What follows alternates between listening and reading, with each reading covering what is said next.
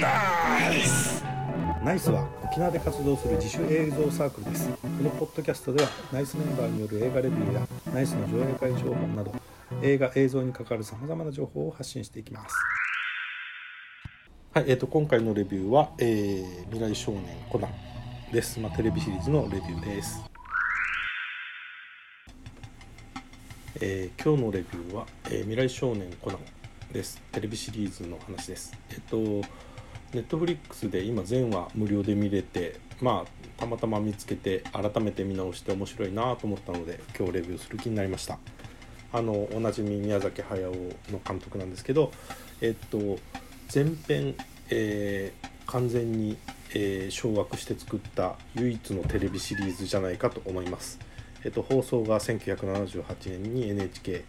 えー、ガンダムの1年前でもう実に40年余り経っているという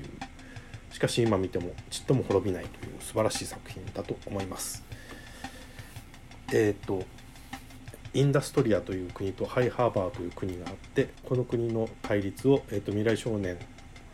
コナン、まあ、コネンコナンという少年が、えー、解決していく話です。であの、まあ、国対国の対立なんですけど国対国で戦争になるわけではなく、えー、まあ、コナンが活躍すればするほどですねその、まあ、敵国であるインダストリアの人々も、えー、コナンにほだされて、えー、結局最後はレプカという悪役が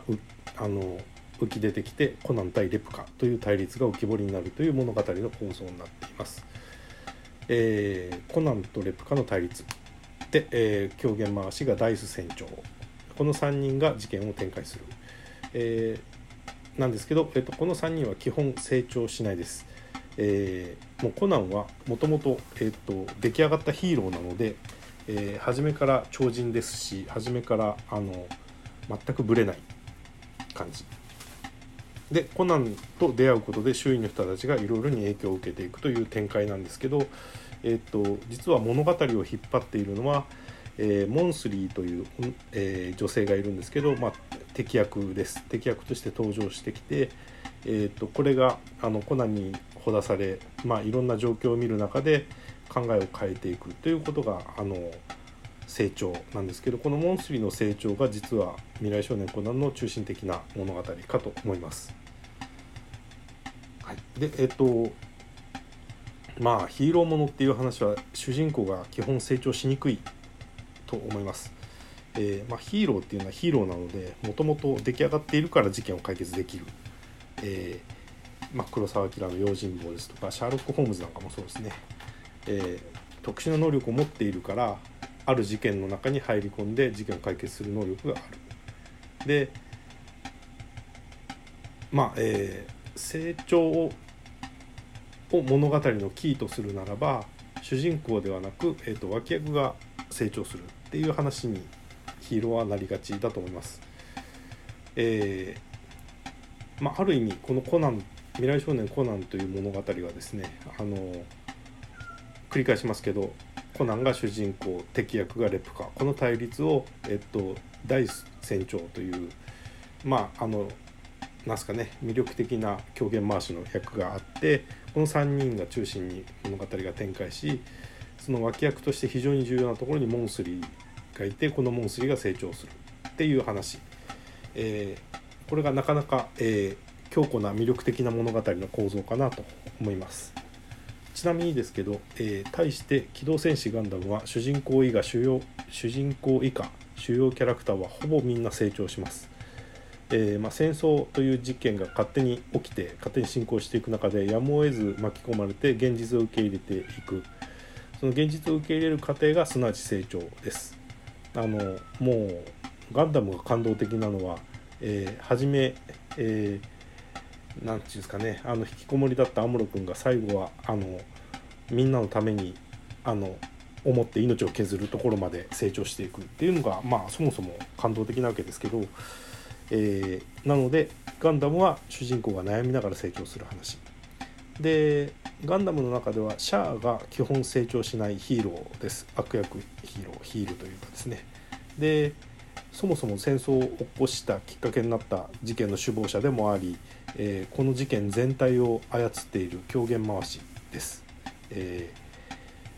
ー、まあ、成長しないと言いつつララーに影響されてちょっと成長したかもしれませんけど基本的にでも成長してないと言っていいんじゃないでしょうか。で、えー、シャアが追いかけてくるからアムロたちは戦わざるを得ない。で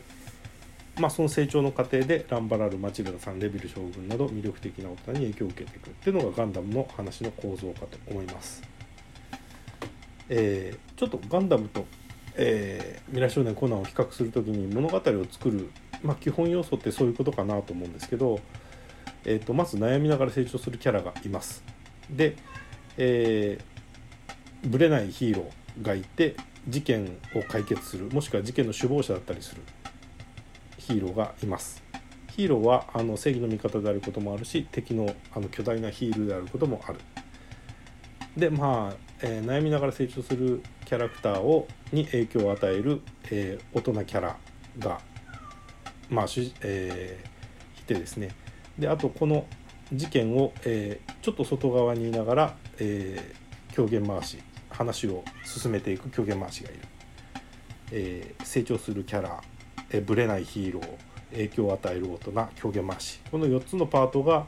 まあ、物語を作る基本構成要素かと思うんですけど、えー、ちょっと整理してみたいと思います、えー、悩みながら成長する主人公の作品としては、まあ、ガンダムがありスター・ウォーズがありエヴァのテレビ版は、えー、シンジ君が成長します、えー、でまあそうは言ってもあのほとんどハリウッド映画日本映画は悩みながら主人公が成長する映画ばっかりだと思います。3ビルボードも分かりにくいけどあの主人公が悩みながら成長すると思います。えー、でそうだな、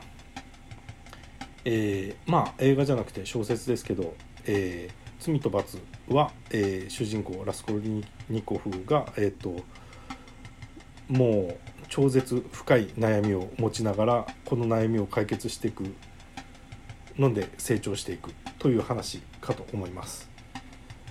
で一方ブレないヒーローが主人公の作品はまあ今回の未来少年コナンがあり黒澤明の用心棒がありインディ・ジョーンズもブレない主人公ですねでシャーロック・ホームズはあの関連はみんな基本ブレないでえー、あれですねスピルバーグの AI はあのまあえ愛するために生まれてきたロボットは愛することしかできないので愛することしかしないというぶれない主人公に影響されて周りの人たちが彼を助けたり彼に影響されて愛に目覚めたり苦しんだりするっていう話かと思います。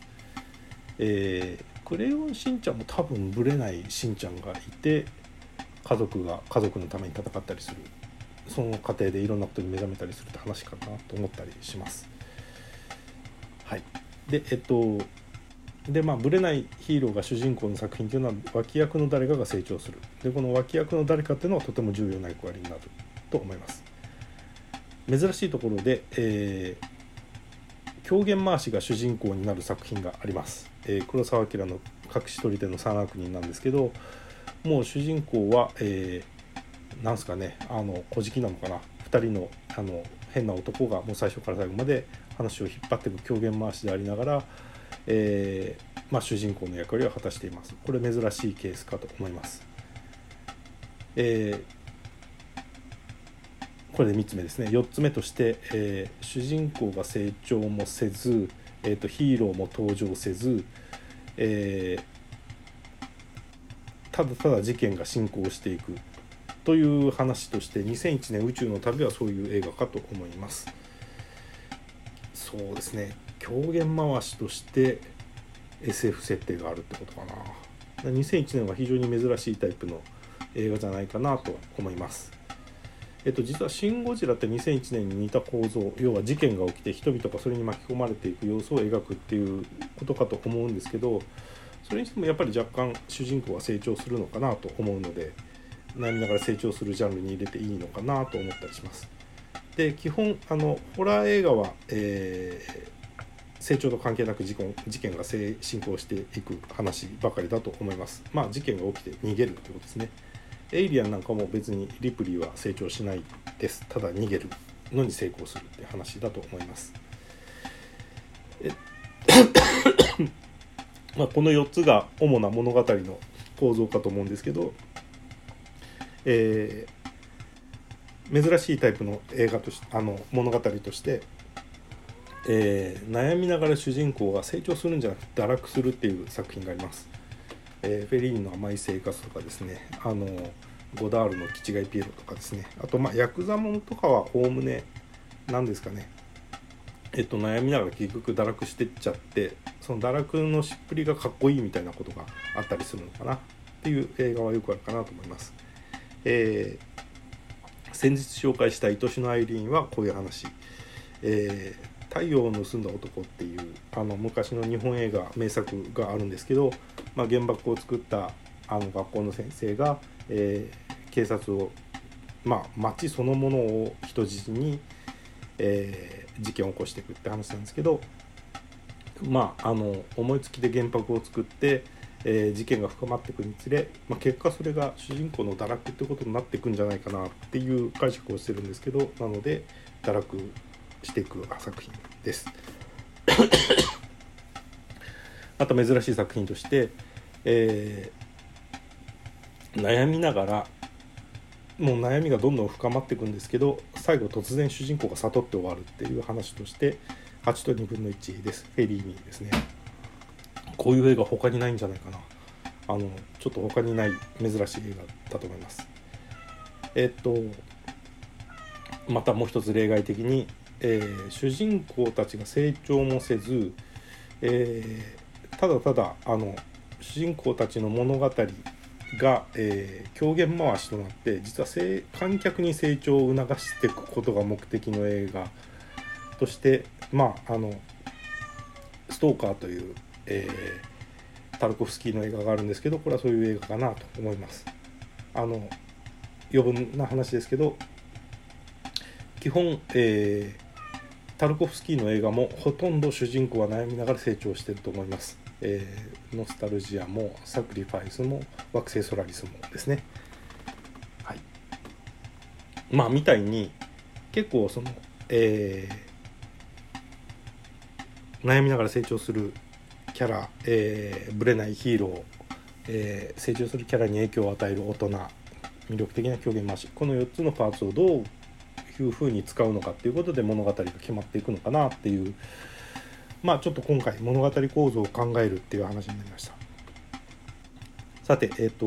例えばもし未来少年コナンをガンダムのように成長する物語にしようとするならどうするか。もうモンスリーを主人公にするしかないと思います、えー、苦しい戦後戦争戦後を体験した少女モンスリーがですねあのその中で、えー、政治的に勝ち残っていく中で、えー、ある地位につくわけですけどそれがコナンの登場によって人間性に目覚めていくっていう話になるすれば、えー、っと未来少年コナンは成長の物語になるっていう話ですね。はいまあ、未来少年から未来少年コナンから見る物語構造の話でした。まああのコナンっていう作品は、えー、やっぱり今見ても面白いなと思うんですけど最近ちょっと子供の世話をしながらアンパンマンを見るケースが多いんですけどもアンパンマンはもうコナンのオマージュだらけというかですね坂道を駆け下りる時の加速する感じとか、えーと、平べったい地面に飛び降りた時の足がジーンとするやつとかもうコナンでよくやったやつを何度も何度も繰り返している、えー、っていう感じがします。まあアンパンマンに限らずあのコナンが、え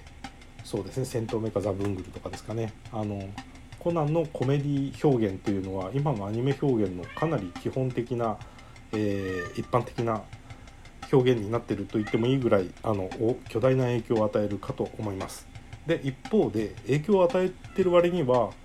未来少年コナンに似た作品があるかというとちょっと思いつかない。要はえっ、ー、とそうだな。少年が事件を解決していく。うん。例えば「名探偵コナン」だって名探偵コナンはどっちかっていうとルパン三世とかあっち系の作品だと思いますし、えー、まあそれだけこの「未来少年コナン」っていうのはユニークな作品だと思います。でそのユニークさっていうのがやっぱり名作の一つの大きな条件かなと思うと、えー、そうですね40年経って色あせないユニークさっていうのを獲得するのが、えまあ宮崎駿っていう天才の作品の価値なんだなと思うんですけどまあクリエイターにとってはじゃあ40年後も持つようなユニークさって何かってあの考えて悩むのがまあクリエイターの仕事かなとちょっと改めて思ったりしました。えっと実はですねあの子供の具合が悪くなったりいろいろ仕事が忙しくなったりして、えっと、一周更新を飛ばしてしまいました、えー、来週からはちゃんとコンスタントにできるかと思うのでまあ言うてもあんまり約束しない方がいいかもしれないです。時々飛ぶかもしれませんけどあもうでもあの別に全然諦めたわけではありません。あの頑張って更新していきたいと思っておりますので今後ともご視聴よろしくお願いします。えー、ナイスは沖縄の自主映画上映サークルです、えー、2019年の上映会は11月中旬だか上旬だかにやる予定にしております。